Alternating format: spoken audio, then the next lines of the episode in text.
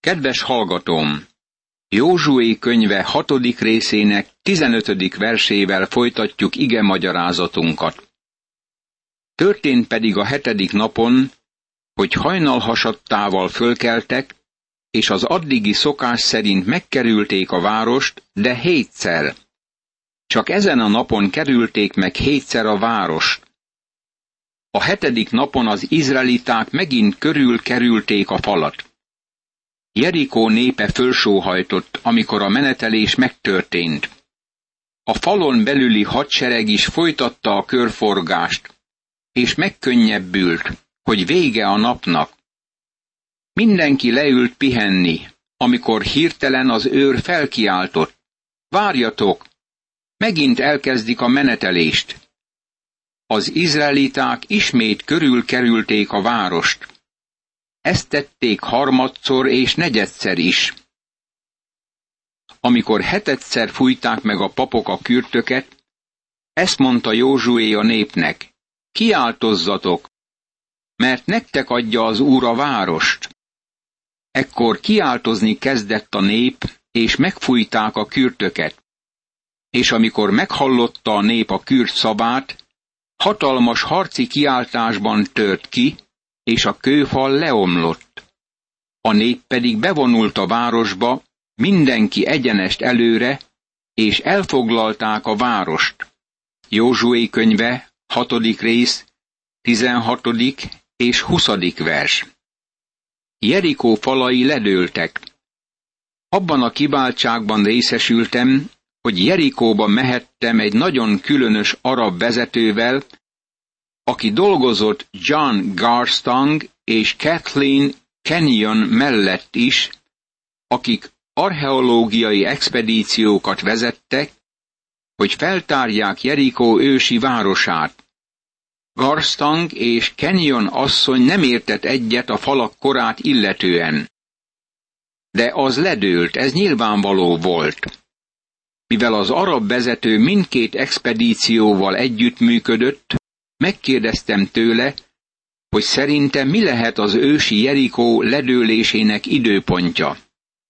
Együtt ment Garstanggal, és azt magyarázta, hogy amikor Garstang odament, valószínűleg nem volt annyira szakember, és nem olyan jól végezte a munkát, mint Kenyon asszony.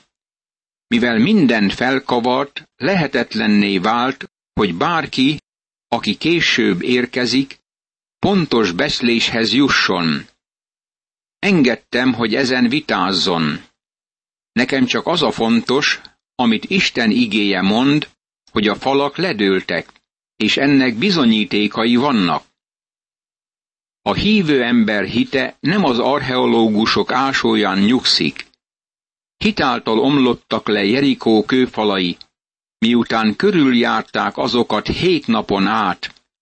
Zsidókhoz írt levél, 11. rész, 30. vers. Jerikó a világot képviseli a hívő szemében. Az erős, félelmetes és fenyegető Jerikó meghódítása a hittől függ. Mert minden, ami Istentől született, legyőzi a világot, és az a győzelem, amely legyőzte a világot, ami hitünk.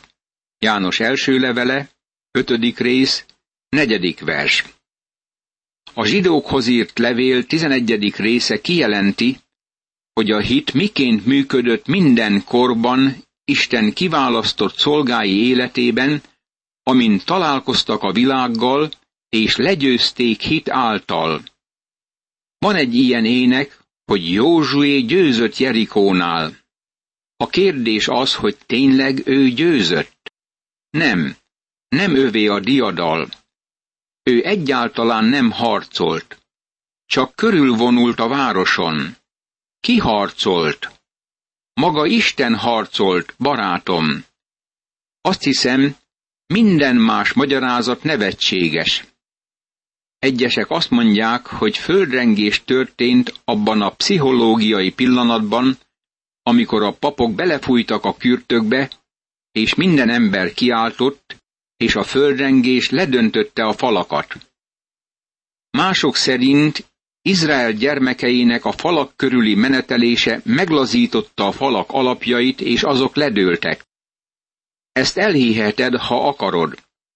Én szeretem azt, ahogy Isten igéje elmondja. Isten nyerte a diadalt. Izrael pedig megkapta földbirtokát. Nagy probléma sok hívő életében manapság, hogy próbálják megvívni Jerikónál a csatát, és le akarják győzni a világot.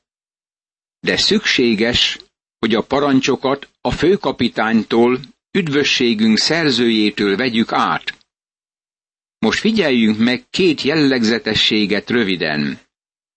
Az első az, hogy Ráháb életben maradt. A két férfinak pedig, akik kémkedtek azon a földön, ezt mondta Józsué. Menjetek be annak a parázna nőnek a házába, és hozzátok ki onnan őt és mindenét, ahogyan megesküdtetek neki. Bementek tehát a kémkedő ifjak, és kihozták Ráhábot, apját, anyját, testvéreit és mindenét. Kihozták egész nemzetségét, és elhelyezték őket Izrael táborán kívül. De a parázna Ráhábot, apja háza népét és mindenét életben hagyta Józsué. Letelepedett Izraelben, és ott van mind a mai napig, mert elrejtette a követeket, akiket Jerikóba küldött kémkedni Józsué. Józsué könyve, hatodik rész, 22., 23. és 25. vers. Ígéretükhöz hűen megmentették Ráhábot és egész családját, amely vele volt a házban. Figyeld meg azt is, hogy Józsué átkot hirdetett meg azon, aki valaha fölépíti a várost. Abban az időben mondta ezt az esküt Józsué. Átkozott legyen az Úr előtt az az ember, aki hozzáfog, hogy fölépítse ezt a várost, Jerikót. Első szülöttjére rakja le az alapját, és legkisebb fiára állítsa föl kapuit. Józsué könyve, hatodik rész, 26. vers. Látjuk majd, amikor királyok első könyve 16. részét tanulmányozzuk, hogy Jerikót újjáépítették. Az átok megvalósult azon az emberen, aki azt fölépítette, és a fián. Mielőtt tovább mennénk ettől a fejezettől, figyeljük meg azt a határozott isteni parancsot, amit Józsué kapott, hogy semmit sem tarthattak meg a városban, csak az ezüstöt, az aranyat, a bronz és vasedényeket, amelyeket az Úr kincstárában helyeztek el. Egyetlen katona sem vehetett el magának semmit. Hozzá ne nyúljatok a kiirtandókhoz, különben rátok száll az átok. El ne vegyetek semmit a kiirtandókból, mert felidézitek az átkot Izrael táborára, és szerencsétlenségbe döntitek. Józsué könyve, hatodik rész, tizennyolcadik vers. A következő fejezetben látjuk majd, hogy valaki csalt a jerikói csatában. A leggonoszabb ellenség mi bennünk van. Ugyanazt a területet foglalja el, mint mi magunk. Ugyanazt az észt használja, mint mi, amikor pusztító gondolatokkal foglalkozik. Ugyanazokat a kezeket használja fel saját tetteinek végrehajtására, mint mi. Ez az ellenség több kárt okozhat neked és nekem, mint bárki más. Ez a legnagyobb akadály, ami mindennapi keresztény életünkben. Két tényező van, ami kétszeresen nehézzé teszi ezzel az ellenséggel való leszámolást. Először tétovázva ismerjük el és azonosítjuk ezt az ellenséget. Nem akarjuk ellenségként megbélyegezni. A tény az, hogy a legtöbben szeretjük ezt az ellenséget. A második probléma az, hogy ez mi bennünk van. Ha előjönne, és úgy harcolna, mint egy ember, akkor az más lenne, de nem jön elő. Nem azért megy gyáva, hanem mert jobban harcolhat belülről, mint kívülről. A nemzetek, városok, gyülekezetek és egyének tönkre mennek a belső ellenség pusztítása nyomán.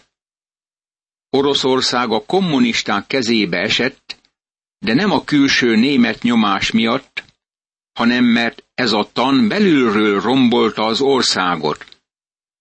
Van egy ősi történet, amit régóta mitológiának tartanak, hogy Trója városát tíz gyötrelmes éven át meg tudták védeni a görögöktől. Végül a görögök elhajóztak, és hátrahagytak egy falovat.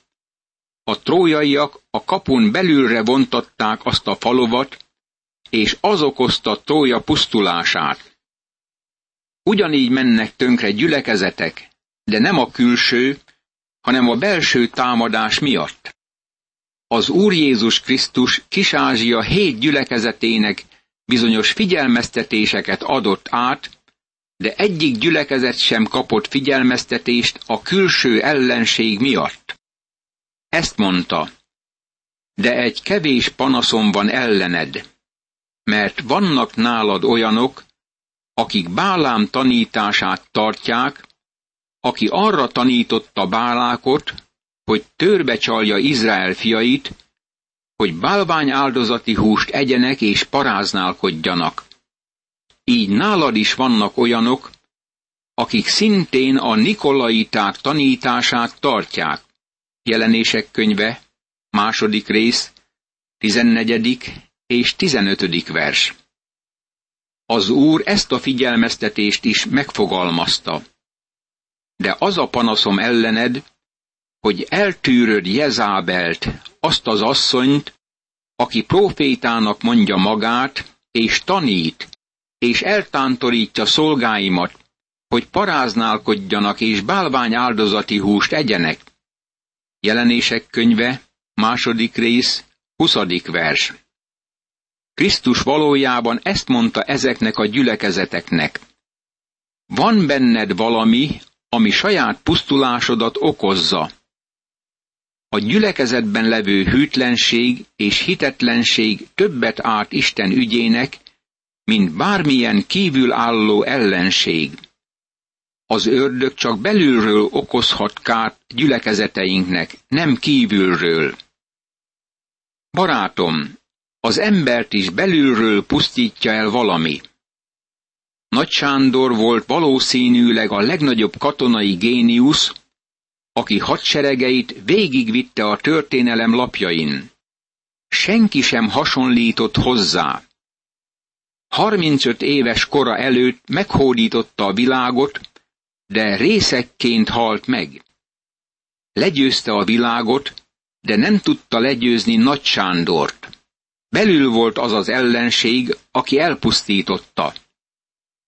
Izrael gyermekei csak azt a csatát veszítették el az ígéret földjének elfoglalása során, amit belülről indítottak ellene. Amikor Izrael gyermekei beléptek az ígéret földjére, csak három nagyon erős és látványos ellenség állta útjukat. Jerikó, Aj és a Gibeoniták. Ez a három ellenség akadályozta meg Izraelt abban, hogy élvezze és birtokba vegye az ígéret földjét. Az ország ott volt. Isten megmondta nekik, hogy az az övék. Isten nekik adta Ábrahámnak tett ígérete alapján.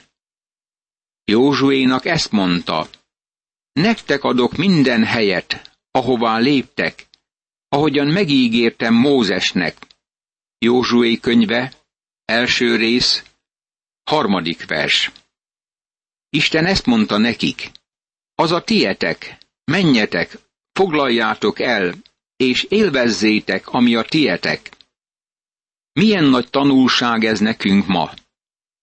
Ezek az emberek megkaptak egy olyan országot, ami 700 ezer négyzetkilométernyi területű volt, de még legdicsőségesebb napjaikban is csak 70 ezer négyzetkilométernyit foglaltak el belőle.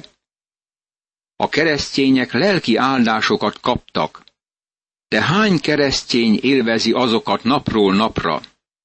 Mennyi az övék valójában? Megvan a szerződésed róla, de igényelned kell, és élvezned kell azt az áldást. Gondolj arra, hogy sok keresztény minden lelki áldásban részesülhetne, de úgy él, mintha lelki szegény sorban volna. Isten elérhetővé tette nekünk, de ha meg akarjuk szerezni, akkor harcolnunk kell érte, és diadalt kell aratnunk. Valójában az epézusi levél azzal zárul, hogy föl kell vennünk Isten minden fegyverét, és ki kell vonulnunk a csatamezőre. Józsué könyve 7. és 8. részében az Aj városánál elszenvedett vereségről és a későbbi győzelemről van szó. Ákán bűne az egész tábort bűnbe sodorta. A test bűnei a következők. Látni, ez fizikai. Megkívánni, ez szellemi. Elvenni, ez akarati bűn. Nem lesz addig szabadulás, amíg a bűn kérdése meg nem oldódik a hívő ember életében. Most pedig figyeljük meg a szöveget.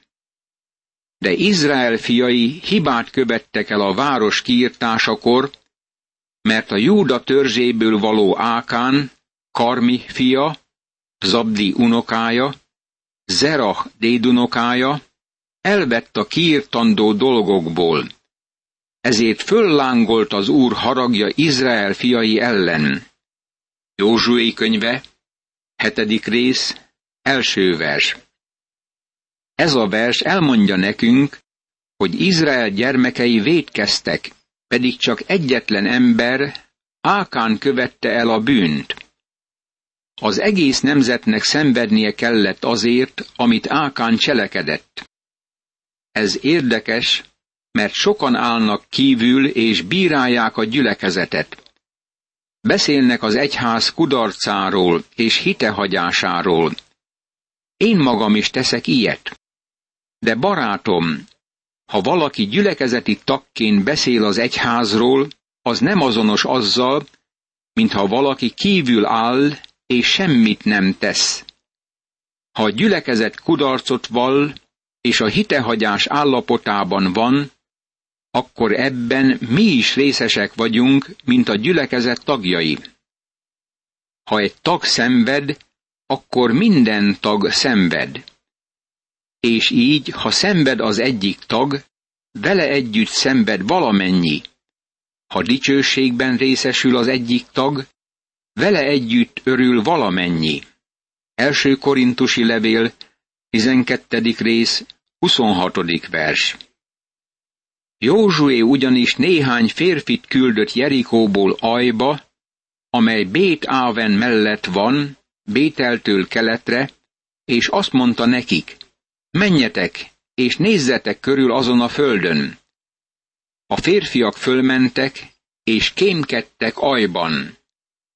Amikor visszatértek Józsuéhoz, azt mondták neki, ne vonuljon föl az egész nép. Csak két vagy három ezer ember vonuljon föl, azok is megverik ajt. Ne fárazd oda az egész népet, mert kevesen vannak azok. Józsué könyve, hetedik rész, második és harmadik vers. Jerikó a világot képviseli. Aj a test képe. Egyes szentek körülmennek Jerikón, belefújnak a kürbe, amikor beszélnek az elkülönült kereszténységről. De annyira negatív a magatartásuk, mint amennyire csak lehet, amikor kijelentik. Mi nem tesszük ezt, és nem tesszük azt. Valójában lelki striptízt művelnek, mindent levesznek magukról, ami világiasnak tűnik. Legyőzték a világot. De mi lesz a testtel, barátom? A legveszélyesebb emberek a gyülekezetben a szuperkegyes szentek, akik beszélnek a világ legyőzéséről, de vereséget szenvednek ajnál. Egyesek közülük a legaljasabb nyelvet használják. Negyven éven át lelkipásztor voltam, és történetet mondhatnék történet után ezekről a szuperkegyes szentekről. Sok embert a teste irányítja. Azt gondolják, hogy keresztény életet élnek. Valójában beszélnek a győzelmes életről, de még azt sem tudják, hogy mi az. A győzelmes élet a Krisztusban való élet. Ő az egyetlen, aki diadalt arathat, és nem mi. Izrael gyermekei már legyőzték Jerikót. Jól lehet, Isten adta nekik a diadalt, rövid időn belül Izrael azt gondolta erről, hogy ez az ő győzelmük. Józsué néhány emberét elküldte ajhoz szemlélődni.